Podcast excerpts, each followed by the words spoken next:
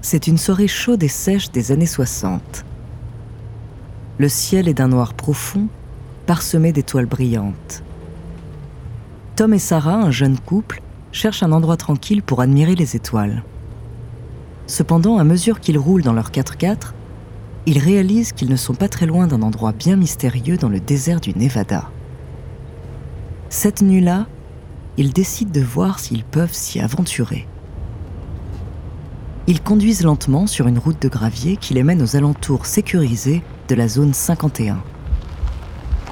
Ils sentent leur cœur battre de plus en plus fort à mesure qu'ils s'approchent de l'une des installations militaires les plus secrètes et les plus mystérieuses du monde. Tout à coup, les projecteurs les éblouissent. Arrêtez-vous. Deux agents de sécurité lourdement armés approchent rapidement de la voiture et leur demandent ce qu'ils font là. Tom et Sarah essaient d'expliquer qu'ils cherchent simplement un endroit tranquille pour admirer les étoiles, mais les agents ne sont pas convaincus. Après avoir été fouillés et interrogés pendant un temps qui leur semble interminable, les agents leur ordonnent de partir immédiatement et de ne jamais revenir. Alors qu'ils roulent rapidement loin de la base, Tom et Sarah remarquent quelque chose d'étrange dans le ciel.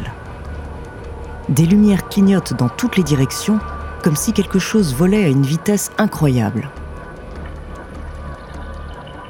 Ils sont stupéfaits alors que les lumières se rapprochent et disparaissent soudainement dans le ciel nocturne.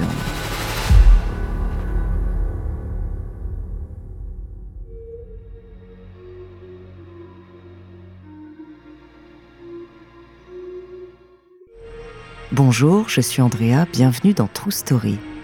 Dans cet épisode, je vais vous parler d'une mystérieuse base militaire des États-Unis. Depuis des décennies, cette installation située dans le désert du Nevada a alimenté toutes sortes de théories du complot et d'histoires mystérieuses. Son nom, la zone 51.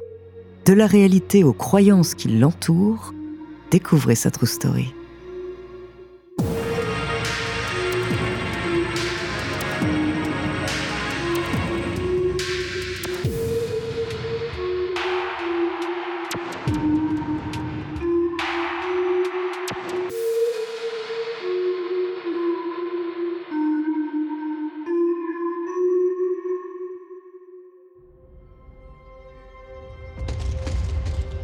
Dans les années 50, la guerre froide crée une atmosphère de méfiance et de tension entre les États-Unis et l'Union soviétique.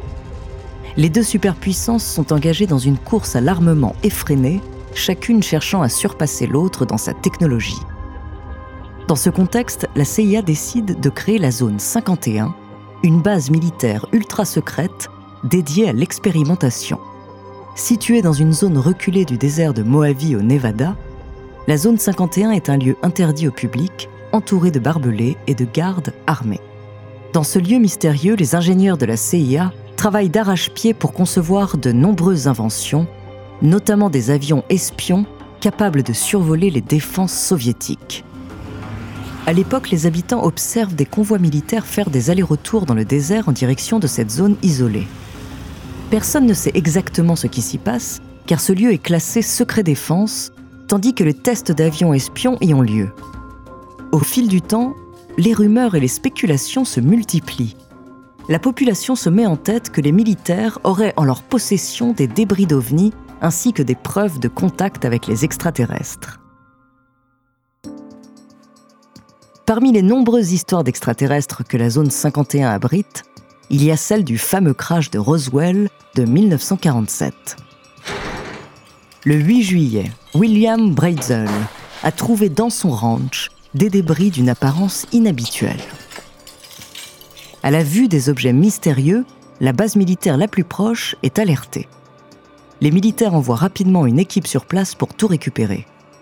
Le lendemain, le communiqué officiel du gouvernement indique qu'il s'agit des restes d'un ballon météorologique. Mais des rumeurs naissent assez vite de cet événement. Elles sont alimentées par des témoignages de personnes affirmant avoir vu des extraterrestres sur le site du crash. Aujourd'hui, nous savons que l'incident correspond en réalité au crash d'un programme ultra secret de surveillance de la bombe atomique. Ce projet a été mis en place dans la zone 51 pour espionner les Russes au cas où ils développeraient la bombe atomique.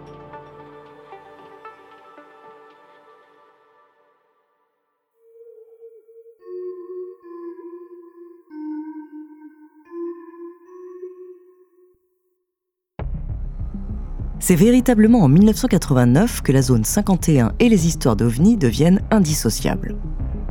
Cette année-là, un homme, Bob Lazar, se présente dans les médias comme ayant travaillé à la zone 51. Bob déclare que la base est un lieu d'étude et de recherche de vaisseaux spatiaux extraterrestres. Son travail consiste à répliquer leur technologie à des fins militaires. Si les révélations de Lazare sont rapidement discréditées par la communauté scientifique et les journalistes, les théories du complot s'en nourrissent. Il faut donc attendre 1995 pour que l'affaire de la zone 51 se propage mondialement grâce à une vidéo diffusée par Ray Santilli, un producteur anglais. La vidéo montre l'autopsie prétendue d'un extraterrestre dans la zone 51. La pièce où se déroule l'autopsie est éclairée de manière tamisée, les murs sont blancs et on peut y voir se dessiner des ombres projetées par la lumière artificielle. Au centre de la pièce se trouve une grande table d'autopsie. Déposé sur cette table, le corps d'un être étrange est étendu. Il possède une silhouette humanoïde, mais ses caractéristiques le distinguent nettement de l'espèce humaine. Sa peau semble d'une pâleur inhabituelle, presque grisâtre. Ses membres sont minces et allongés. Une équipe de médecins se trouve autour de la table d'autopsie. Leur regard trahit à la fois une fascination intense et une pointe de crainte face à cette créature inconnue. Ils savent que l'heure est venue de la disséquer, de percer ses secrets. L'un des médecins muni d'un scalpel prend une profonde inspiration avant de faire glisser la lame sur la peau étrange de la créature. Leur cœur bat un peu plus vite à mesure que le corps est ouvert. Il découvre alors des organes étranges, aux formes insoupçonnées. Cette vidéo a rapidement captivé les amateurs d'OVNI. Cependant, des enquêtes minutieuses ont rapidement montré que la vidéo était fausse. Des années plus tard, John Humphrey, qui a fabriqué le mannequin, expliquera comment il s'y est pris. Mais cette vidéo est tout de même catapultée dans la culture populaire avec la série télévisée X-Files. Elle explore les théories du complot et les phénomènes paranormaux et fait régulièrement référence à l'affaire de Roswell. En 2019, la Zone 51 fait de nouveau la une des journaux alors que des milliers de personnes répondent à un appel sur Facebook pour envahir la base et enfin lever le voile sur ces mystères. Le 20 septembre, la scène est surréaliste. La région est envahie de cohortes de visiteurs habillés en costumes extravagants d'aliens complotistes et simples curieux se mélangent. Des voitures pimpantes, recouvertes de graffitis représentant des ovnis et des messages extraterrestres, se frayent un chemin à travers les foules. Tout autour de la zone 51, des commerçants ont installé des étals pour vendre toutes sortes de souvenirs liés aux extraterrestres. Alors que la foule s'échauffe et ne cesse de grandir, une vague d'enthousiasme envahit les participants qui se sentent pousser des ailes. Cependant, les visiteurs déchantent rapidement ils comprennent qu'ils ne pourront jamais pénétrer dans la zone 51. Les autorités militaires ont déployé un important dispositif de sécurité pour empêcher un raid dans la base. S'il est clair que l'invasion de la zone 51 n'aura pas lieu, les participants ne se laissent pas abattre pour autant. Ils choisissent donc de célébrer leur passion pour le mystère et la vie extraterrestre d'une manière pacifique et festive. L'événement devient un véritable festival improvisé avec boissons et musique à volonté, les gens dansent et chantent sous le regard attentif des forces de l'ordre. La zone 51 est toujours active de nos jours.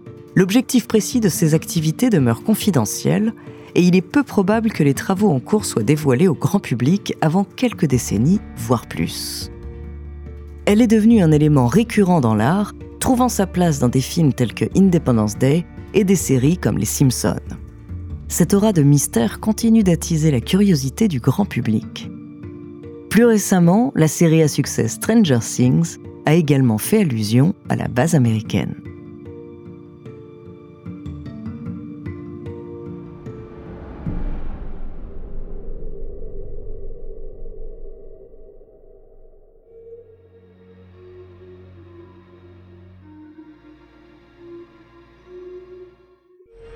Merci d'avoir écouté cet épisode de True Story, écrit par Clémence Setti. La semaine prochaine, je vous raconterai l'histoire d'un écrivain qui a failli perdre la vie à cause de ses textes. En attendant, si cet épisode vous a plu, n'hésitez pas à laisser des commentaires et des étoiles sur vos applis de podcast préférés.